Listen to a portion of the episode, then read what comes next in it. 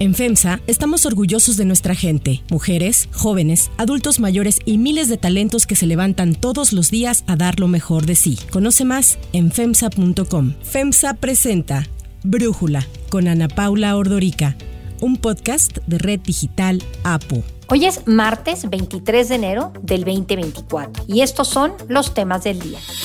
La Suprema Corte de Estados Unidos le da un duro golpe a Greg Abbott, gobernador de Texas. Autoriza a los agentes fronterizos a cortar o retirar el alambre de púas colocado a lo largo de la frontera con México. Hoy es la primaria republicana en New Hampshire. Si gana Trump, para efectos prácticos, mañana ya arranca la elección general en Estados Unidos. Pero antes vamos con el tema de profundidad. The way I see it, it's simple. Right now, the game is rigged. It's rigged against the working class. And our job is to unrig it. Our job is to say we, the working class people, are the majority, and the majority is going to rule. El sindicato United Auto Workers está presionando al gobierno de Joe Biden para que en la revisión del Tratado México-Estados Unidos y Canadá, el TEMEC, que ocurrirá en el año 2026, aumenten los aranceles a los automóviles y autopartes. En un comunicado enviado a la oficina de la representación representante comercial de Estados Unidos, el sindicato señaló que no creía que la versión revisada del TEMEC fuera suficiente como para reequilibrar el comercio automovilístico en la región de América del Norte. Y es que cuando Donald Trump era presidente no paraba de decir que el TLC con México era una catástrofe que había afectado seriamente a la industria automotriz estadounidense, pues obligó a ese país a cerrar fábricas. Incluso Trump llegó a amenazar a México con imponer aranceles a los vehículos exportados a Estados Unidos si México no controlaba el tráfico de drogas y el flujo de migrantes. Mexico understands that we're going to close the border or I'm going to tariff the cars.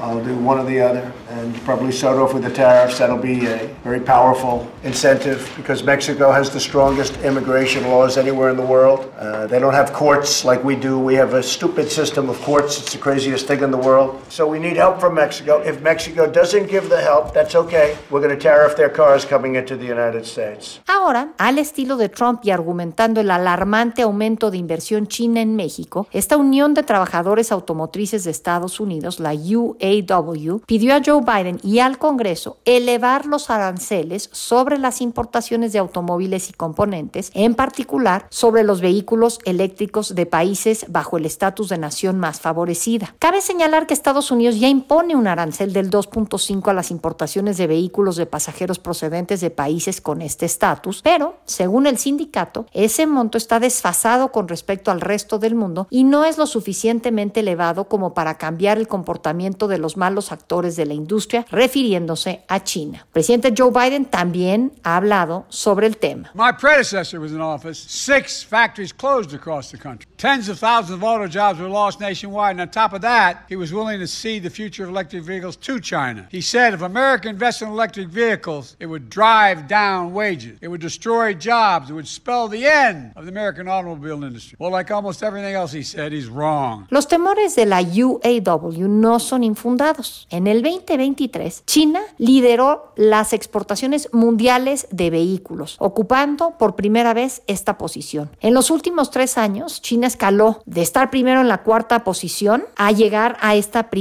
posición en el mundo. En el 2021 desbancó a Corea del Sur al tercer puesto. En el 2022 desplazó a Alemania del segundo lugar y ahora desbancó del primer sitio a Japón. Y es que con el fenómeno de relocalización de empresas o el nearshoring, las compañías chinas están aumentando las inversiones directas en el sector de fabricación de piezas y ensamblaje final de vehículos en México, aprovechándose del TEMEC para eludir el pago de aranceles. Tan solo en el 2022, la cifra de inversión extranjera directa de China en México fue de 2.520 millones de dólares, lo que representó un incremento del 48.2% frente al 2021 y también el monto más alto desde el 2018, cuando inició la guerra arancelaria entre China y Estados Unidos. Según la firma Roland Berger, ante el nearshoring, México requiere una política pública que permita atraer inversión de la industria automotriz y que responda a las necesidades actuales, pues lo que aún rige a la industria Esta política tiene más de dos décadas desde que se firmó el Tratado de Libre Comercio de América del Norte original. La industria automotriz representa el 35% de las exportaciones manufactureras de México. El sector aporta el 23% del Producto Interno Bruto manufacturero y el 4.8% general, según cifras de la Asociación Mexicana de la Industria Automotriz. El análisis.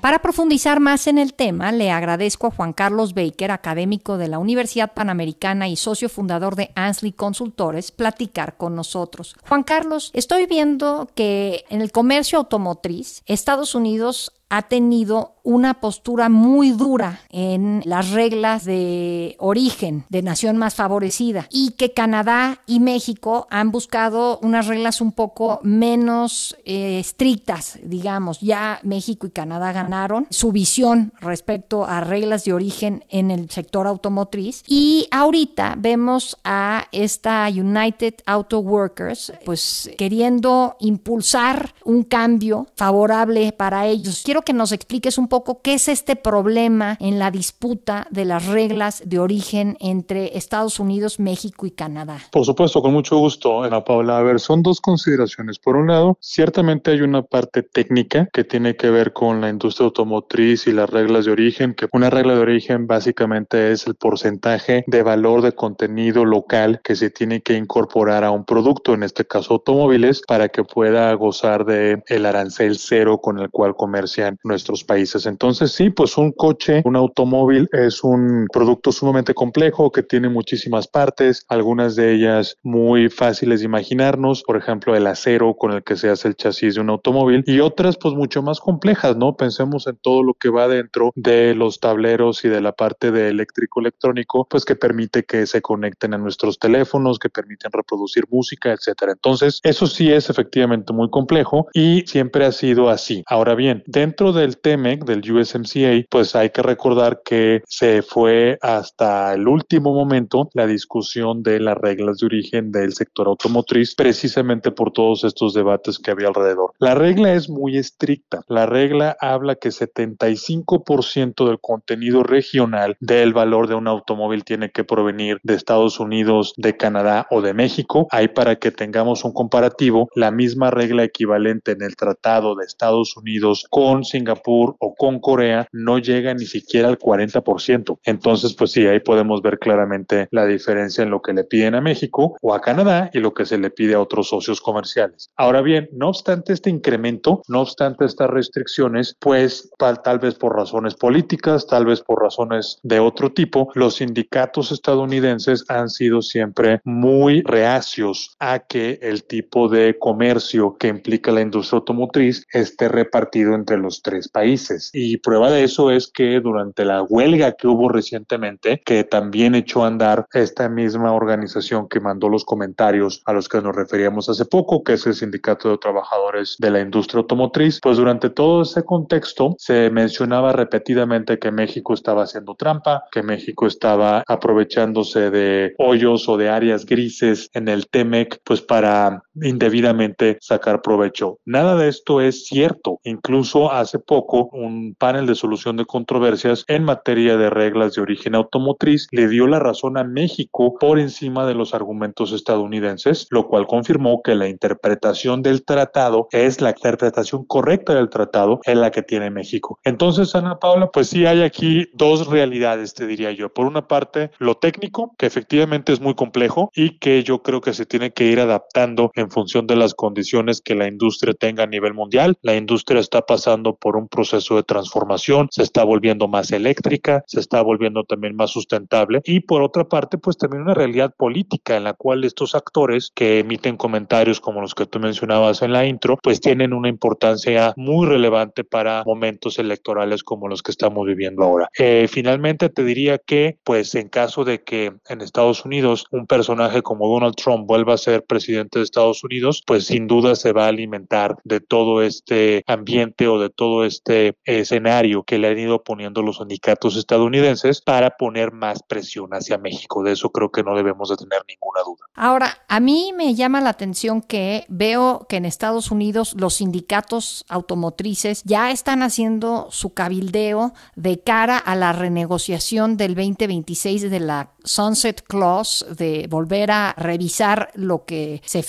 al momento de lograr el TEMEC o el USMCA. Y yo aquí en México no veo mucha preocupación por lograr mejores circunstancias para las industrias en México en general y la automotriz en particular durante esa revisión del 2026, Juan Carlos, pero no sé si es que yo no estoy enterada. No, yo creo que tu apreciación es muy correcta, Ana Paula, pero yo te diría que es algo que no solamente tiene que ver con la industria automotriz en lo individual, sino con estas realidades políticas. O sea, a mí me parece que ni el gobierno de México ni el gobierno de Estados Unidos o el de Canadá van a tener una conversación robusta sobre el proceso de revisión del TEMEC, pues porque en tiempos políticos eso está demasiado lejos. Eso va a ser en el 2026, así lo establece el tratado, y pues este año 2024 con las elecciones primero en México en el verano y luego en Estados Unidos en noviembre, difícilmente veo que haya una conversación constructiva de parte de los gobiernos para allá. Están ocupados en otras cosas. Eso no impide que este, pues algunos actores relevantes, eh, aquí ciertamente este sindicato, pero también ha habido otros llamados de parte de organizaciones empresariales, de académicos, de industrias, de la parte digital, etcétera, en pues empezar a posicionar sus intereses en, en el contexto de esta revisión. Algunos me parecen muy buenos, algunos de esos intereses generales hablan de fortalecer la competitividad regional, de tener cadenas de suministro que sean resilientes y con las que se pueda contar, y otras propuestas pues estarán influidas por este afán de querer controlar la agenda política. Y yo por eso sí estoy preocupado, francamente, de que ante la ausencia de cuáles van a ser las reglas del juego que tendrían que estar emitiendo los gobiernos, pues el tipo de propuestas que van a ganar atención no necesariamente sean ni las mejores ni aquellas a las que valga la pena dedicarles tiempo. Pero pues ahí creo que sí estamos un poco limitados porque las señales que los gobiernos han dado pues no son suficientes para encauzar el proceso.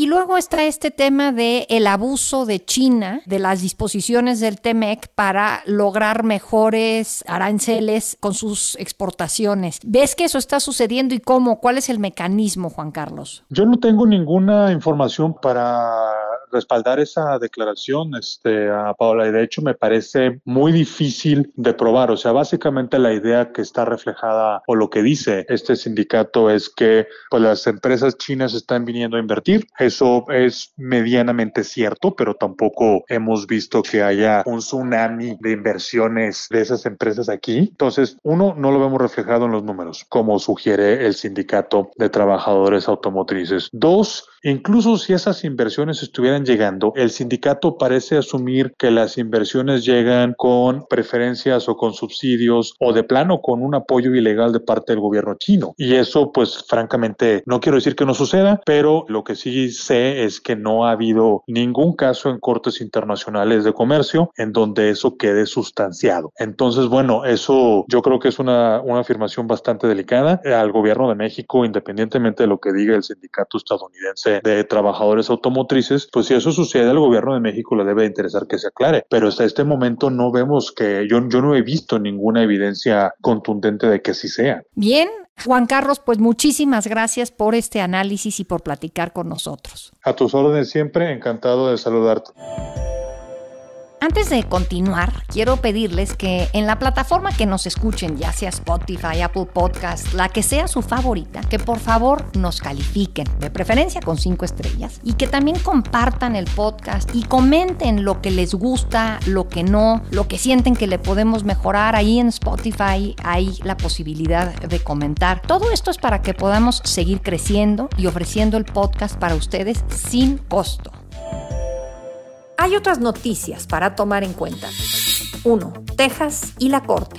La Suprema Corte estadounidense aceptó una solicitud de emergencia presentada por la administración del presidente Joe Biden que autoriza a los agentes federales a cortar o a retirar el alambre de púas colocado por el gobierno de Texas a lo largo de la frontera con México. El juez presidente John Roberts y la jueza Amy Coney Barrett se unieron a los otros tres integrantes liberales de la Corte para lograr una mayoría. Fue una votación cerrada, cinco votos contra cuatro. Texas presentó una demanda en octubre del año pasado cuando agentes de la patrulla fronteriza cortaron parte del alambre que habían colocado en Eagle Pass, cerca del río Bravo. En la demanda, el gobierno del republicano Greg Abbott señaló que los agentes federales habían ingresado a propiedad estatal y la habían dañado, lo que frustró los esfuerzos locales para impedir que extranjeros entraran ilegalmente a Texas. I gotta tell you, we have a president who is an obstructionist to Texas who's trying to do our best to impede the flow of illegal immigrants by us building our own border wall, by us putting up these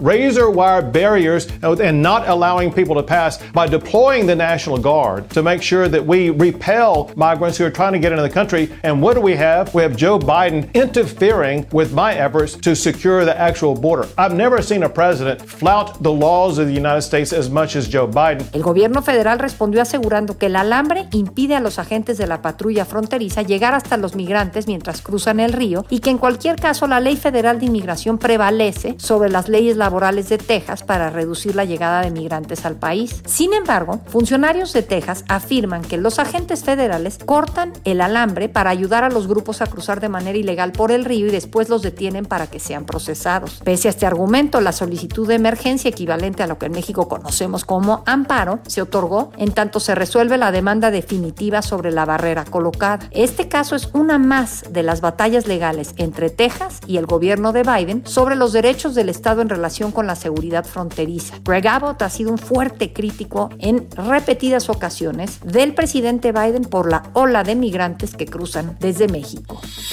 2. Primarias republicanas.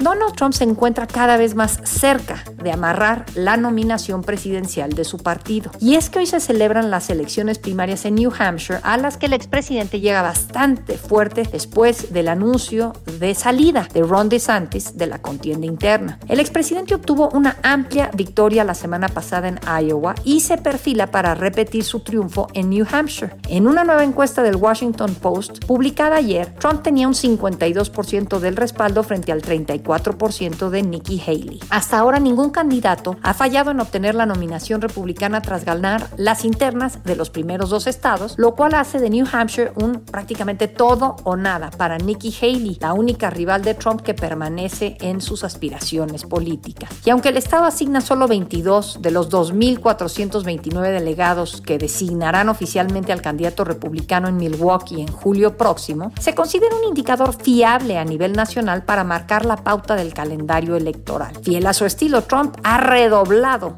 sus ataques en contra de Nikki Haley esta última semana. You have people that put America last, and Nikki is somebody that puts America last. I used to watch her when we were dealing with different countries like Russia or China. And she was sitting there like, what the hell? She didn't, she wasn't, she didn't, I put her in the room, you know. Look, one of the reasons I did, because I happen to love the Lieutenant Governor, Henry McMaster, South Carolina, great. I said, by moving her someplace, Henry McMaster becomes governor of South Carolina. And by the way, he's been a fantastic governor. Henry's been a fantastic governor. So I did him a favor. Haley busca apoyo entre los independientes de New Hampshire a quienes se les permite votar en las primarias de ambos partidos, que normalmente optan por candidatos más moderados. Los demócratas también celebran hoy sus primarias en New Hampshire y llama la atención que Biden no está en la lista de candidatos debido a una disputa sobre el calendario electoral entre funcionarios locales y el Partido Demócrata. A pesar de ello, sus seguidores pueden escribir el nombre de Biden en la papeleta y votar por él en lugar de por el congresista de Minnesota, Dean Phillips, o la autora de libros de autoayuda, Marianne Williamson. Sobre la elección demócrata, las autoridades de New Hampshire dieron a conocer que investigan llamadas falsas con la supuesta voz de Joe Biden en la que llama a los electores a no votar el día de hoy. La investigación indica que el mensaje parece haber sido producido con inteligencia artificial. Este es un fragmento de esta grabación. It's important that you save your vote for the November election. We'll need your help in electing Democrats up and down the ticket. Voting this Tuesday only enables the Republicans in their quest to elect Donald Trump again. Para cerrar el episodio de hoy, los dejo con música de los nominados al premio Lo Nuestro 2024.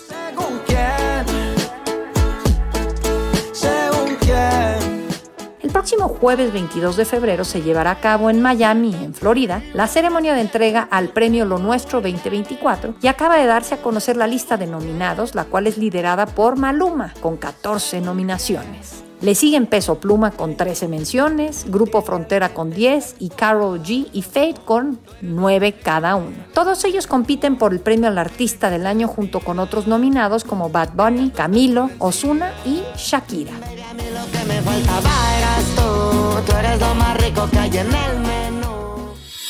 Yo soy Ana Paula Ordorica. Brújula es una producción de Red Digital APO. En la redacción, Ariadna Villalobos. En la coordinación y redacción, Christopher Chimal. Y en la edición, Cristian Soriano. Los esperamos mañana con la información más importante del día. Oxo, Farmacias ISA, Cruz Verde, Oxo Gas, Coca-Cola FEMSA, Invera, Torrey y PTM son algunas de las muchas empresas que crean más de 245 mil empleos tan solo en México y generan valor como parte de FEMSA. FEMSA presentó Brújula con Ana Paula Ordorica, un podcast de Red Digital APO.